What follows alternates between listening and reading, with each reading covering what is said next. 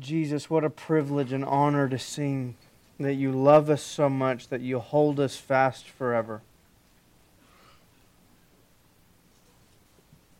God, we want to be able to sing that truth. And we're thankful to be able to sing that truth because we know it is true. John 10 No one, no one will snatch us out of your hand. No one will snatch us out of the Father's hand. Romans 8 Nothing will separate us from the love of Christ, not even persecution, not even death. You will most certainly hold us fast. You are great, and we can sing of your greatness, and then we see that greatness applied. No one will take us away. Thank you for loving us so much. Lord, we come to a text this morning that we all need to hear. Would you impress it upon our souls, our hearts, make it compelling to us? Help me to be clear and, and concise. Help us to be engaged with this text. Let it change our lives. Lord, we can labor in singing and we can labor in prayer and we can labor in, in preaching, but if you do not apply the truth of your word to our hearts through your Spirit, then all of this is in vain. We, we plead with you to apply this passage of Scripture that the lost would be saved and that we, your children, would live accurately in light of what it has to say.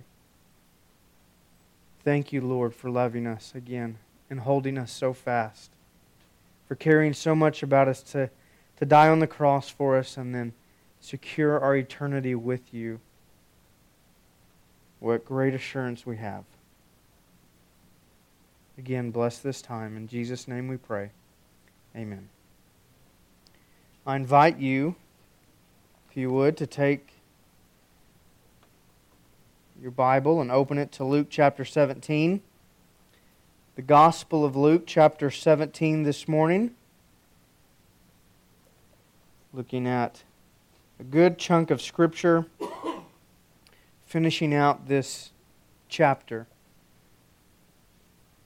We'll be in verse 20 through verse 37, like I said, the end of the chapter, coming to the subject matter of the kingdom of God. And your Bible heading might have what my Bible heading has. It says, the coming of the kingdom, and that's a rather accurate depiction of what this text is. It's a unique text of Scripture. It's going to deal with the present reality of the kingdom and then also the future reality of the kingdom. And the primary thrust of the passage, the majority of it, is focused on the future aspects of the kingdom of God the kingdom of God being all that encompasses the rule and reign and authority and presence and power and glory of God. And the people during Jesus' time, much like the people during our time, we want to know what that means, right? We want to know what it looks like and specifically when's it going to happen? When's God's kingdom going to come? When is Christ going to return? Well, that's the subject matter of today's text. Now, as I was studying it, I had the question that I wanted to answer for you. Why does a passage like this matter for us? Because we can be guilty of thinking this is dealing with all future aspects and future things, and that might not be as applicable to me. Right? It's, it's not happening today. These things aren't happening right now, and there's no telling when they're going to happen. So, how does this text really influence the way I live today? Well, I don't want you to be um, misled or confused. When we talk about the future coming of the kingdom of God, we are talking about nothing less than the final salvation of the redeemed and the final judgment of the lost. Why does a passage like this matter? It matters because it's dealing with eternity and matters of heaven and hell. For some of us, the coming of God's kingdom through the return of Christ means our salvation is fully consummated and, and fully realized, and our faith is finally here at last, and, and we can see it and touch it and taste it, and we're with Christ. And for others, the return of Christ and the ushering in of the kingdom in its fullness means final, total judgment. We look at nothing less than your eternal state and my eternal state in this passage. So, what Jesus has to say about his return and about his kingdom is of the utmost importance. Again, it deals with God coming to save his own and punish those who rebel. We're going to walk through this text like we normally do. We're going to begin by looking at the overarching reality of the, the kingdom, and then I'm going to give you the point of the passage or the distinction being made right up front, and then we're going to look at four failures of people as they are unprepared for God's return and the kingdom coming. Look into verse 20 with me, with Luke chapter 17. Luke writes and reports to us, he says, Being asked by the Pharisees when the kingdom of God would come, Jesus answered them, The kingdom of God is not coming in ways that can be observed, nor will they say, Look, here it is, or there. For behold, the kingdom of God is in the midst of you. And he said to the disciples, The days are coming when you will desire to see one of the days of the Son of Man, and you will not see it. And they will say to you, Look there, or look here. Do not go out or follow them. For as lightning flashes and lights up the sky from one side to the other, so will the Son of Man be in his day. But first he must suffer many things and be rejected by this generation. Just as it was in the days of Noah, so will it be in the days of the Son of Man. They were eating and drinking and marrying and being given in marriage until the day when Noah entered the ark and the flood came and destroyed them. Likewise, just as it was in the days of Lot, they were eating and drinking, buying and selling, planting and building. But on the day when Lot went out from Sodom, fire and sulfur rained from heaven and destroyed them all. So will it be on the day when the Son of Man is revealed. On that day, let the one who is on the housetop with his goods in the house not come down to take them away and likewise, let the one who is in the field not turn back. Remember Lot's wife. Whoever seeks to preserve his life will lose it, but whoever loses his life will keep it. I tell you, in that night there will be two in one bed. One will be taken and the other left. There will be two women grinding together. One will be taken and the other left. And they said to him, Where, Lord? And he said to them, Where the corpse is, there the vultures will gather.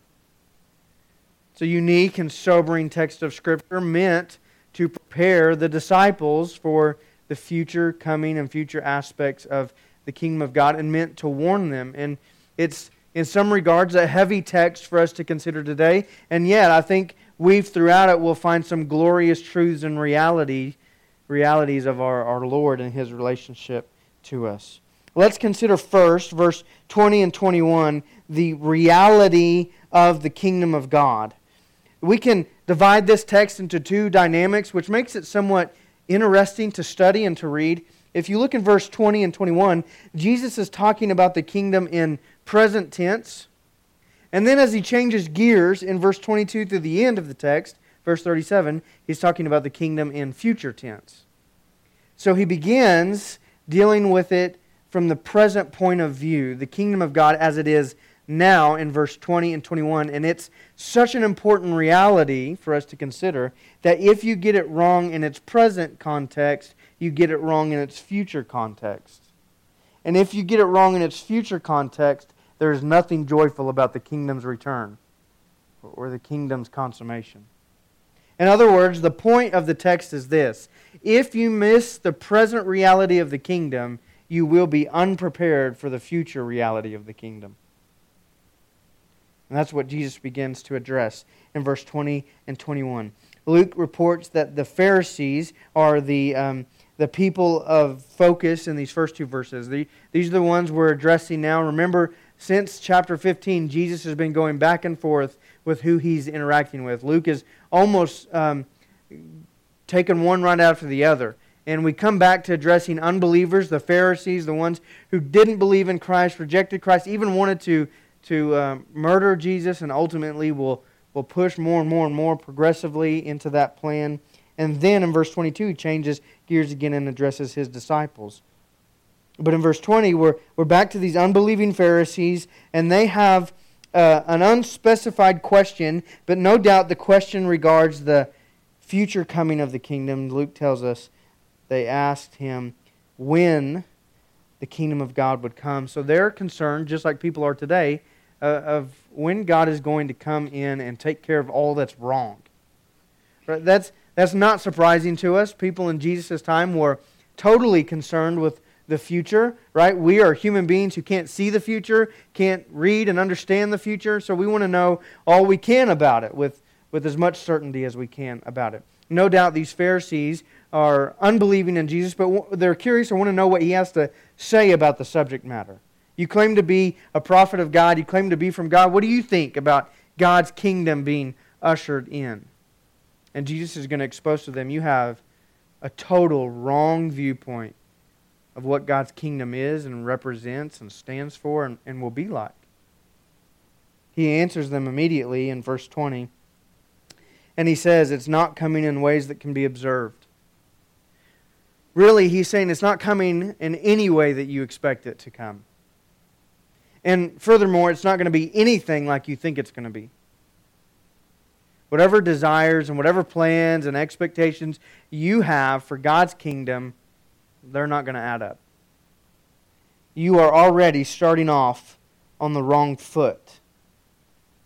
And most of us know, and some of us may not, but the, the common desire of um, Jewish culture during this time of Christ is they were thinking and hoping for God's anointed Messiah to come as a conquering king to take the place of David, right? He's going to reign on the throne of David. He's going to be a son after the line of David. And what did David do? He established the dominance of Israel, didn't he? He conquered his enemies because God gave them into his hand. He established prosperity. There were times of, of peace after he drove out all his enemies, and, and he reigned in, in great wealth and great respect. And it was a, a great time in Israel's history, right? It's, it's the uh, golden years that they look back to. And so, quite naturally, they're thinking if there's going to come one who's anointed and a Messiah and, and a son after David and sitting on David's throne and in the lineage of David, then of course he's going to do the same thing David did and reestablish the dominance of Israel and make us glorious again and make us a powerhouse in the world. And most specifically in this context, liberate us from Rome and any other enemy that might try to conquer us. I mean, let's put ourselves in their position for a moment. Because of their disobedience, they are routinely conquered by nation after nation after nation after nation. And bad things are routinely happening to their, their land and their people. And they're longing for liberation, dominance, power, respect. And that is what they think when they think about the kingdom of God. God, we are your people come and establish your glory in us today so that we can be big over the world and you can use us in that way. And Jesus says that's not it. It's not going to be at all what the kingdom of God is going to be like. In fact, he says you're not even going to be able to observe it. It's coming in such a way that you're going to miss out on it. In fact, they do. Verse 21 Jesus tells them specifically, you're not going to be able to say, Look, here it is, I found it, or, or there, I see it. There's the Messiah coming. And then he makes the most shocking statement of the passage Behold, the kingdom of God is in the midst of you. That's shocking on two accounts. That's shocking, one, to the Pharisees, and then it's shocking theologically from that kind of perspective. So let's talk first about the Pharisees. It's shocking to them because they're looking for the kingdom, and then they have one saying it's already here, which means logically you've missed it. You've longed for it, you've yearned for it, you've spent your life chasing after it, you've studied to understand the ways of God and the kingdom of God and the coming of God and the Messiah and all these things, and guess what? You got it wrong. But then it's also perhaps more shocking for what it means from a theological or divine perspective. Let's first establish what it doesn't mean. It doesn't mean, Jesus is not saying that the kingdom of God is here in an internal way that's a present reality within you. If you'll only just kind of search within, you can find it. It's, it's not an inward reality for you. Certainly not for the Pharisees, right? They're unbelievers. They don't have the kingdom of God in them. But, but on a larger scale, Jesus is saying it's not, not something that you can just kind of work up within you. Like you need to search in deeper, and, and then you'll find divine, supernatural, kingdom of God kind of power that's already pre existent in your soul. And unless you think that's just foolishness, that's how most people believe today. They classify themselves as spiritual. That there's something innate within me that if I meditate enough or I, I just discipline myself enough, I can conjure up these spiritual realities inside of my heart that are pre existent and, and make life better. And that's not what Jesus is saying is the kingdom of God. He's also not saying that it's some mystical experience or abstract concept, as if he's saying the kingdom of God is, is in the midst of you and you can see it in the wind and in the rain and the trees and plants and anything that's living, God is in it. And it's kind of a, a new age mentality that's still prevalent today. And that's not what he's saying, is the kingdom of God. And he's also not, this is an important distinction, he's also not saying the kingdom of God is attainable for you. That if you'll just search it out and look hard enough, it's in the midst of you, you can find it, and then you can earn it or you can grab it and take hold of it. Nowhere does Jesus or the rest of the New Testament or Old Testament ever speak about the kingdom of God being attainable. It only speaks about the kingdom of God being a gift. None of us can attain to God's kingdom. It is always given to us from God Himself. So then, what is Jesus saying? It's not this inward form of spirituality. It's not this mystical experience where God is in all things that are living. It's not in this attainable good work kind of lifestyle. What he is saying right into the face of these Pharisees who persecute him and, and really despise him, he's saying the kingdom of God is present in its king, which is ultimately the person and ministry of Jesus Christ. He looks right at him and he says, You've been longing for the kingdom. You've been longing for the Son of David to come. It's in the midst of you, and you've missed it. And you know what is in the midst of you? I'm in the midst of you. I am the present reality of the kingdom of God. Jesus, when he came into this earth, ushered in and inaugurated God's kingdom today. You know how we see that, don't you, as, as we read through the Gospels?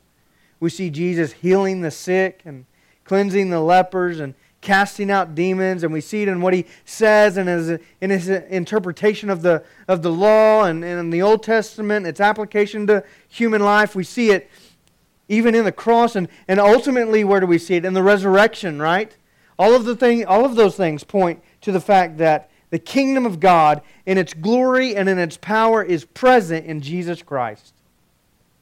And by extension, now in his church and in the proclamation of the gospel and the expounding of the scriptures. And that is the hinge point of this text. If you get that wrong, you get eternity wrong. If you get the present reality of the kingdom wrong, then you will be woefully unprepared for the future consummation of the kingdom of God. That's why I say if you miss it now, you miss it later.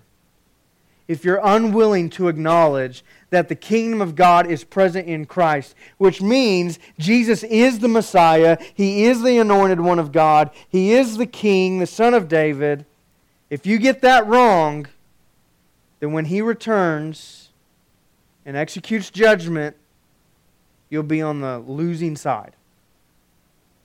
So the first two verses of this text are everything to this passage. And that's what he's saying to the Pharisees. You're, you're waiting, you're looking, and guess what? You've, you've missed it. You've missed it. People who are unprepared to recognize the kingdom in Jesus will be unprepared to recognize the kingdom when it comes in its fullness. And when that day comes, it will be the final day of human history. And Jesus will usher in the full force of God's power and glory. And that will not be a day of mercy anymore. That will be a day of conquer, a day of vanquishing his enemies. Look into Revelation 19. In fact, I'll just read it. Revelation 19. Let me let me flip over there real quick. Just bear with me. Let me show you what that day is going to be like.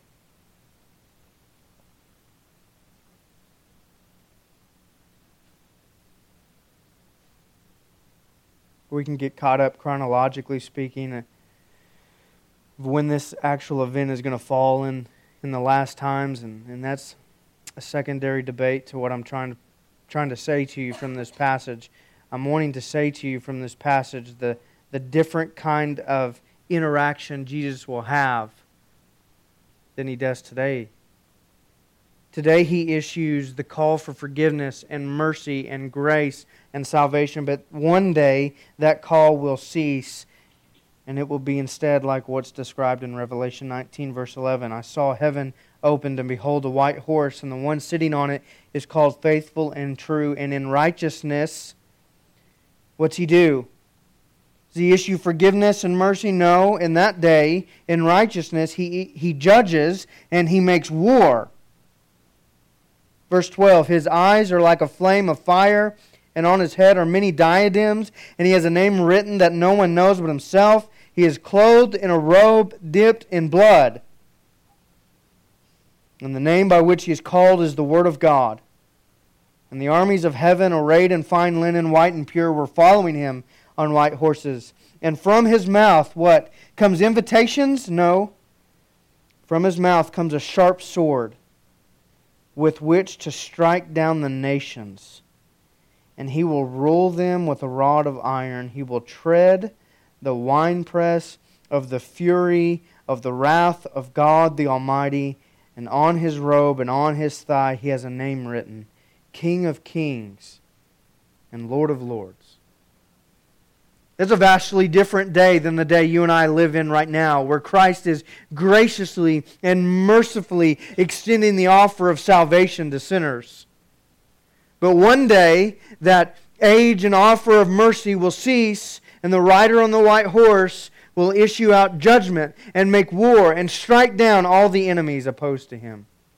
That's what's at stake in this text. And Jesus is telling the Pharisees and us by ex- extension if you get the present reality of the kingdom and Jesus Christ wrong, then you will be on the side of judgment and war when the kingdom does come again in Christ.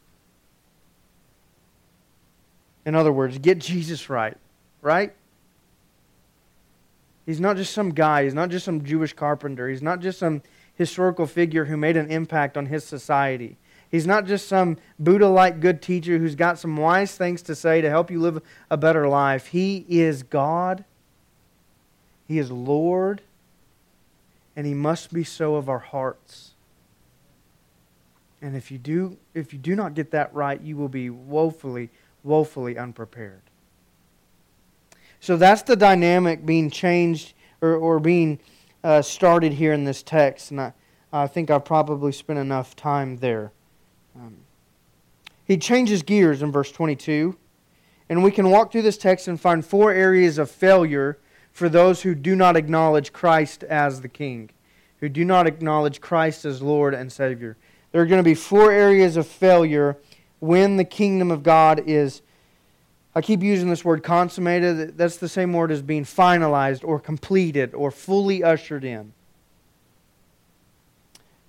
In verse 22 through 25, we learn that for most people, the kingdom of God will be mistaken and confusing. Mistaken and confusing. Again, if you don't get Jesus right, you get everything else wrong. By extension, you get identifying the works and words of God wrong. So, our lesson from those verses, 22 through 25, is this As Christians, do not be deceived. Because, like other people, we could be susceptible to deception if we're unprepared. We must be, must be, must be biblically grounded people who know God and cling to Christ. Don't be a slave to what sounds good and right. In verse 22, he changes gears now. He's talking to the disciples who might not fully realize what the kingdom of God is, but they totally are getting who Jesus is, right? They're understanding he's the Son of God, he's divine. And in fact, when um, some of the disciples interact with one another, they say, Look, we've, we've found the Messiah. So they're grasping who Jesus is. And he's going to talk to them about the future aspects of, of all of this. And he says in verse 22 The days are coming when you will desire to see one of the days of the Son of Man, and you will not see it. And they're going to say to you in verse 23 Look there or look here, look here. Don't, don't go out or, or follow them. He begins with a, a phrase that's somewhat difficult to interpret entirely, but essentially he's saying there's going to be days that are coming that are not going to be pleasant days for the church. They're going to hold difficulties, hardships. It's going to be times of persecution and isolation and, and even martyrdom where you die for belonging to Christ. There are going to be days coming when you're going to be rejected socially and rejected economically and politically and on and on and on. And, and really, we know those days are here, aren't they? For the church of God. And they're only increasing. Oh, we, have a, we have a cush life here in America as it pertains to our faith in Christ. But the vast majority of our brothers and sisters around the world do not. Right now, the nation of China is doing despicable things to our brothers and sisters. China seems to go through these cycles every so many decades where they begin to permit certain aspects of Christianity and then they get mad and they begin to attack it. And right now we're in that age where they're attacking it. Right? You, you can look on any Christian news source and see how many church buildings are being demolished and Bibles being burned and Christians being arrested. They're making them sign documents right now renouncing their faith. And this isn't future stuff, this is present stuff. And you may not be losing your job because you're a Christian, but some of our brothers and sisters are losing their families because they're Christians. A, a, a new, a new sister in Christ who just came to faith in Tennessee this last month is terrified to tell her Hindu family that she's now a Christian for what it might mean to her and what persecution her family in India might face because she became a Christian in America. Days are coming and days are here when, when we're going to long to be with Jesus. When we're going to want a solution to all the difficulties here in this world, when we're going to want an answer, when we're going to be really wanting to be gone, right? When we want to be taken away where we just want, even just as Jesus says in verse 22, we just want one day of the Son of Man. We just want one moment with Jesus. Man, I wish you were here right now. I wish we were in heaven with him. I wish he'd come back. That's what John means at the end of Revelation. Come quickly, Lord. Amen. This world is broken. Come quickly. We long for the coming of the Lord. Jesus is saying there, there's coming a time, my disciples, my children, my followers, there's coming a time when you're going to long to see one of the days of the Son of Man, and you won't, you won't see it. It won't be given to you. There's another time to answer why. That's my first question. Why? We're going to long to see those days. Why won't they be given? But that's not what Jesus is talking about here. Suffice it to say, God will display His glory and His love to the world through our suffering and endurance. That's why we suffer and are sustained to endure. But Jesus is making the point here in verse 22 and 23 that you're going to things are going to get so bad you're going to long to be with me and in that moment you're going to be susceptible to deception. You're going to be prone to chase after and grab any sort of solution you think there may be. Maybe social initiatives or, or political agendas or, or that politician or this spouse or, or this new church program will, will be an answer to the world's problems and, and let's cling to anything we can and and he's saying things are going to be so bad, and you're going to so long to be with me, and so long for my return, that there's going to come people in verse 23 who think they found the kingdom, and you're going to be prone to believe them. And does that not depict the church today? Go into any bookstore, and you will find a plethora of books written by men and women claiming to know and be a part of the second coming of Christ right now calendars are marked by people thinking they can predict the, the return of Jesus, looking for numerical and, and thematic concoctions in the Bible to try to try to figure out when Jesus is coming back. People spend their lives in that pursuit. And you know what happens? They miss out on the whole message of Scripture. And they miss out on the whole purpose of Christ coming back. And they miss out on souls going into eternal torment at that moment. Trying to, trying to find a solution, trying to find an answer, searching and grasping in the air and at straws. And the Lord says plainly in verse 23 there's going to be those people who think they figured it out. He says, Do not go out or follow them. Don't listen. Don't believe it, avoid it, reject it, even despise it. Have nothing to do with it. Why? Because verse 24 it will be unmistakable. We know what thunderstorms are like here in western Oklahoma. Most people in the world know what thunderstorms are like, but I don't know. I like to think ours are especially strong. And um, we've seen the lightning light up the night sky, haven't we? And just in a flash, in a sudden, surprising moment, there's this blast of light and we can see across the street. Jesus is saying that's exactly what it's going to be. When the Son of Man comes back, it will be undeniable, unmistakable. The reality is this not everyone will belong to the kingdom of God, but everyone will know when it comes back in Christ. Everyone will realize once and for all the kingdom is present in Jesus. And they might get him wrong in its present reality, but they will not be able to get it wrong in his future reality that Christ is the king and the kingdom belongs to him. Don't go out after them. Don't listen. Don't be mistaken. Don't be confused. It will be unmistakable. I find that to be a gracious teaching of our Lord because of the plethora of theories that are out there regarding the return of Christ. Our Lord is gracious to instruct us in life and say, Don't be led astray. Don't get mixed up in that stuff that'll distract you. You'll know when I come back. You'll know when the kingdom is being ushered in.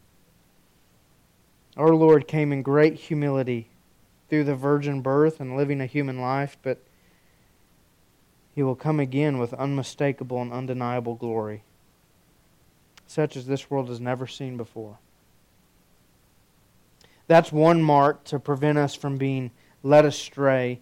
The second mark is in verse 25. It's the only time constraint Jesus puts on his return. But first, the Son of Man must suffer many things and be rejected by this generation. I'm coming back, and it's going to be unmistakable, but first, one thing must happen, and that's the cross. And for us, that's already happened. But he ties right there unequivocally his suffering on the cross with his future glory and exaltation as the king. And what that tells me and tells us is the glorious, gracious plan of our God. He says it's going to be unmistakable. I'm coming back. But first, I will secure redemption before I execute judgment. I'll pro- provide a way of forgiveness before I provide a way of condemnation. I'll take care of what needs to be taken care of, and then, then I'll tarry so that people may see the truth and believe, so that people may realize who I am and find faith and salvation in me. I will secure redemption before I issue condemnation. In the last days, people are going to be mistaken about God. They're going to be mistaken about the kingdom of God, what it stands for, what it looks like, how it behaves, what it represents and they're going to be calling the church to go after it. And many churches will. Many churches and Christians are going to be susceptible and believe it. And Jesus says, don't have any part of that. Cling to me and the redemption that I offer, and you won't miss it. Ever. Secondly, real quick, verse 26 through 33. So, not only will many people mistake the kingdom of God and be confused by it, but by connection, many people will be unprepared and distracted by life. Many people will be distracted by life. Which means our lesson is be prepared, right? Realize that the kingdom belongs to Jesus, is coming with Jesus, and submit to him appropriately. Have your eyes fixed firmly on eternity and your heart knit to Jesus? That's your answer, right? Are you concerned about being unprepared? Have your eyes fixed on eternity and your heart knit to Jesus, and you'll be all right. In verse 26, Jesus goes on to teach his disciples. And he uh, connects back to the days of Noah and he says that's what it's going to be like when I come back. And in verse 27, he gives us a rundown of what the days of Noah were like. They were eating and drinking and marrying and being given in marriage until the day when Noah entered the ark and the flood came and destroyed them all. What was their problem there? They didn't listen to Noah, right? And in our day, they're not going to listen to the gospel. But you know what's intriguing about that rendition of Noah's period? Jesus is not focusing on the sinful aspects of humanity there, which we know was the whole reason for the flood, right? The whole world was corrupted and wicked, and God said, I, I regret that I've made man. I'm going to wipe it all out. Mankind's actions in those days grieved God, the, the scriptures say, to his heart. And yet, that's not what Jesus is focusing on here. He's focusing on the ordinary habits, even necessary habits of life people are doing what people do. They're having a good time with one another. They're, they're barbecuing and they're, they're drinking Kool Aid and, and hanging out and they're getting married and, and having babies and growing families and getting jobs and, and living life. But they're living life unprepared. In other words, they're distracted. He gets a little bit more specific in verse 28 and 29. Likewise, just as it was in the days of Lot, they were eating, like Noah's days, and drinking. And here's the more specific stuff they're buying and selling and planting and building. But on the day when Lot went out from Sodom, fire and sulfur rained down from heaven and destroyed them all. So will it be, verse 30, on the day when the Son of Man is revealed. They're just going about normal life buying what they want to buy, doing what they want to do with their money, selling their stuff so that they can buy something else new, and, and planting huge and beautiful gardens and, and flowers and building enormous houses and buying cars. They're just getting caught up in harmless, seemingly good worldly stuff, right? Wrong. Jesus says they're distracted so that they're unprepared. You can get so involved in what are seemingly harmless and good things that you miss out on Christ. And how many people does that describe in our context? Right? I, I look down the street and see Bob. He's a good old boy.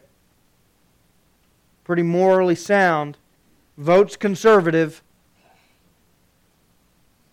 so caught up in his life and the simple things of life, he doesn't know Jesus. And because he doesn't know Jesus, he will not be prepared when he comes back. And because he won't be prepared when he comes back, he will be rendered the judgment of God instead of the salvation of God.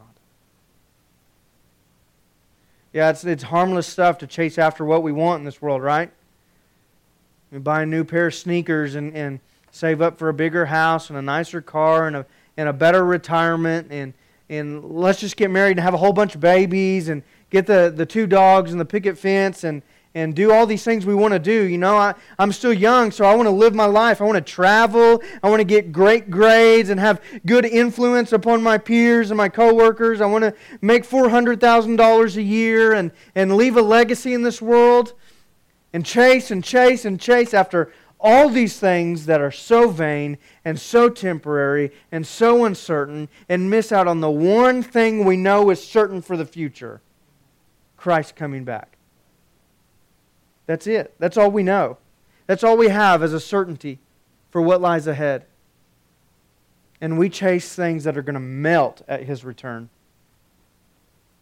We chase things that moth and rust are going to destroy.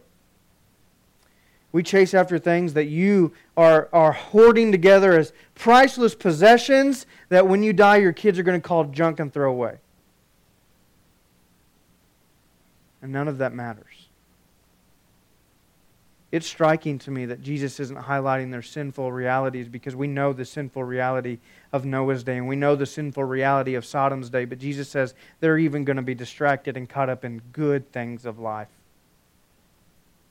By all means, take care of your family, right? Provide for your family, love your family, care for your family. But don't let those things distract you from eternity. Don't let those things distract you from Jesus. And that's just so counterculture. The world tells you to live for whatever you want to live for and do whatever you want to do and achieve and, and go after whatever you want to go after. And Jesus says, Beware. You know why he says beware? Because of what he's going to say in verse 31 and 32 and 33. It's not just that people are going to be distracted by the good things of life. In verse 31, he says they're ultimately going to love the things of this life more than they do eternity. He says, On that day, let the one who's on the housetop with his goods in the house not go back down and try to take them away, and, and let the one who's in the field not turn back and try to go get his stuff. And then he says in verse 32, Remember Lot's wife. Lot's leaving Sodom. He's just shared that example. What happened to Lot's wife? She turned back, didn't she? After the angel said, Don't turn back, leave, run. Sulfur and fire is going to rain down. You don't want to be here. Get out of here. What's Lot's wife do? She gets to the top of the hill. She turns back, and boom, pillar of salt, and gone. She is the closest example of being delivered and saved and not getting there. She was that close to being delivered with her husband and her children. And you know what she did? She lusted after the life she had. She looks back. What symbolic meaning is there for us? She wanted what she was living for. She missed her stuff. One more look on my town. One more look on my, my friends. One more look on the life that I had, the comfortable life that I had with my rich husband there in Sodom. Let me take one more look back so that I can know what I'm going to miss. And it's that one look back that costs you your life. People will even value their possessions more than they will their eternity. And what does Jesus say? He said it already in Luke. He says it again in verse 33 because it bears repeating whoever seeks to preserve his life will lose it. Worldly cares will kill. Mark the words of Christ. But there's also a promise there. Whoever loses his life will keep it. Whoever forsakes his life for Christ in this world finds real life.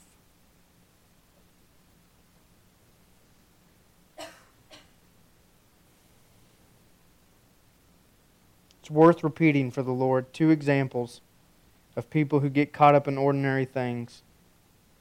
Another example of, Lot's wife, who misses and, and overly values the things of this world, to remind us a second time in Luke's Gospel in verse 33 the harmless cares of this world could cost you everything. The only way, according to Jesus, to be prepared for the kingdom is to cling to the King. Over this life, over your possessions, over your goals and your dreams and your hopes and your wants. Cling to the King. The third thing, real quick, and then the fourth thing, even quicker. Verse 34 and 35. The third mistake or third failure that people won't realize is that proximity to, to the children of God won't count for you, your eternity. Proximity won't count.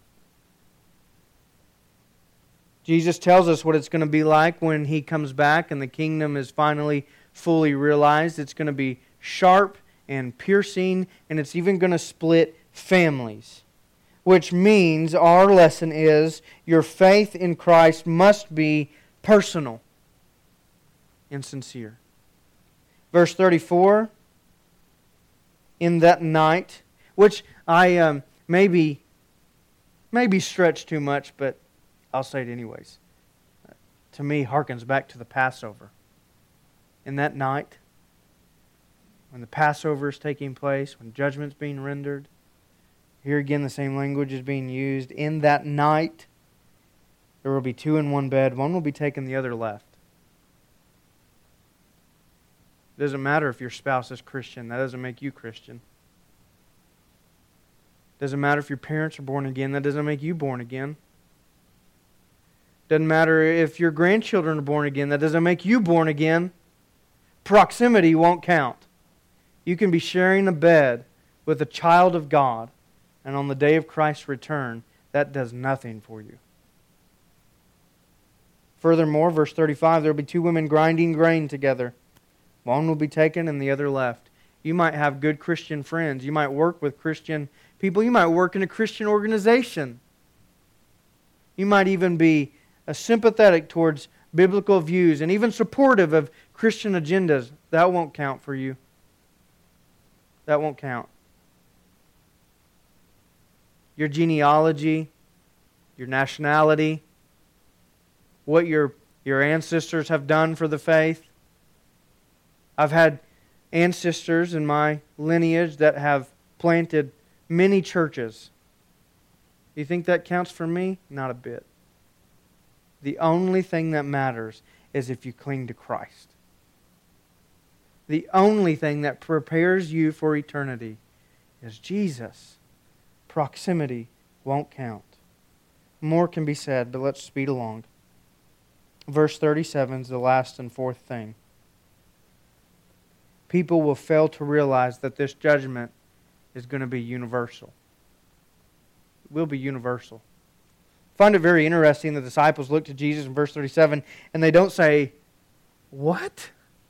Because that's what I'd be saying. What? Or why? Or how? Help me. That's not, that's not what they say. They say, Where? Where, Lord? Where's this stuff going to happen?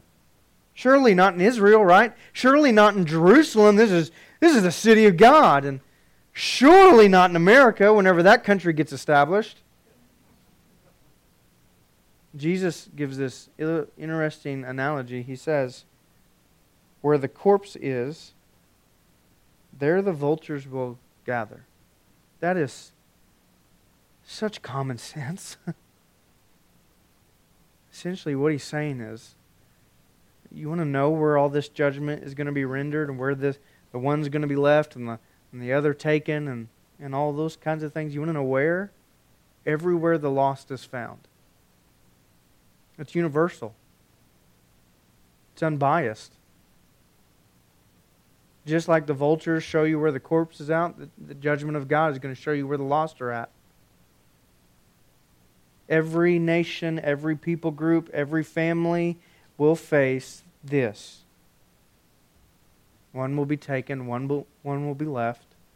No country, no city is immune. It's universal. The judgments of God are universal.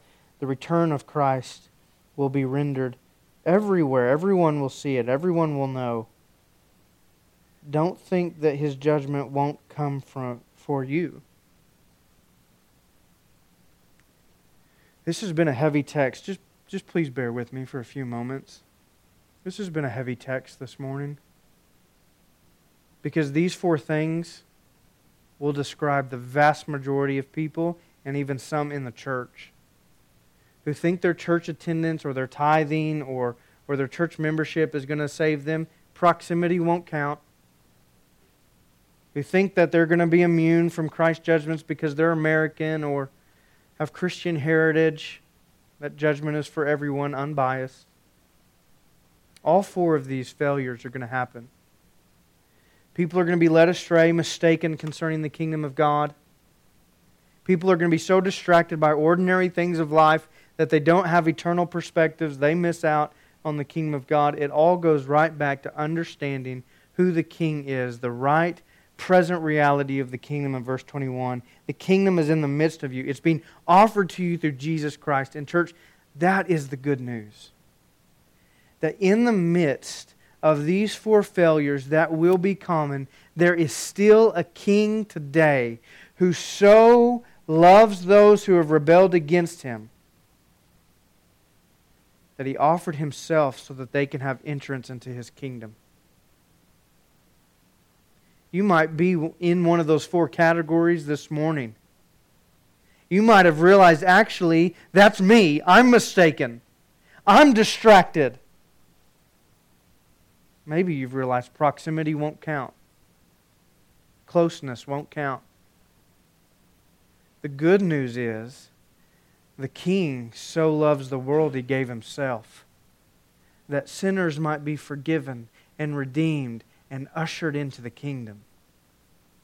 Scores of people will celebrate when Christ returns and brings to us final, complete, full salvation. And we will celebrate because our King died on the cross for us and resurrected for us. Can you name any other king who's done such a thing? No. What love does Christ display for us on the cross? What kind of king? Great and glorious, powerful and universal. And yet, how much love he shows to you and I. Oh, Christian, be prepared for eternity by clinging to the King. Having your eyes fixed on heaven and your heart knit to Jesus, and then share the message of the King abundantly as much as possible. And maybe this morning you have realized for the first time you're the unbeliever. The King is still offering salvation. He's still extending grace. He has still secured redemption before he executes judgment. All you have to do is come. Place your faith in him. Ask for his gracious salvation. And Peter quotes Joel 2 and Acts 2, telling us anyone who calls upon the name of the Lord shall be saved. Our great Lord and God, we are thankful that you prepare us for what is going to happen. We're not given every detail of the future. We're not given all the specifics and the ins and outs, but we are given what we are needed that it is a certainty. You are coming back the kingdom will be here. And you've warned us.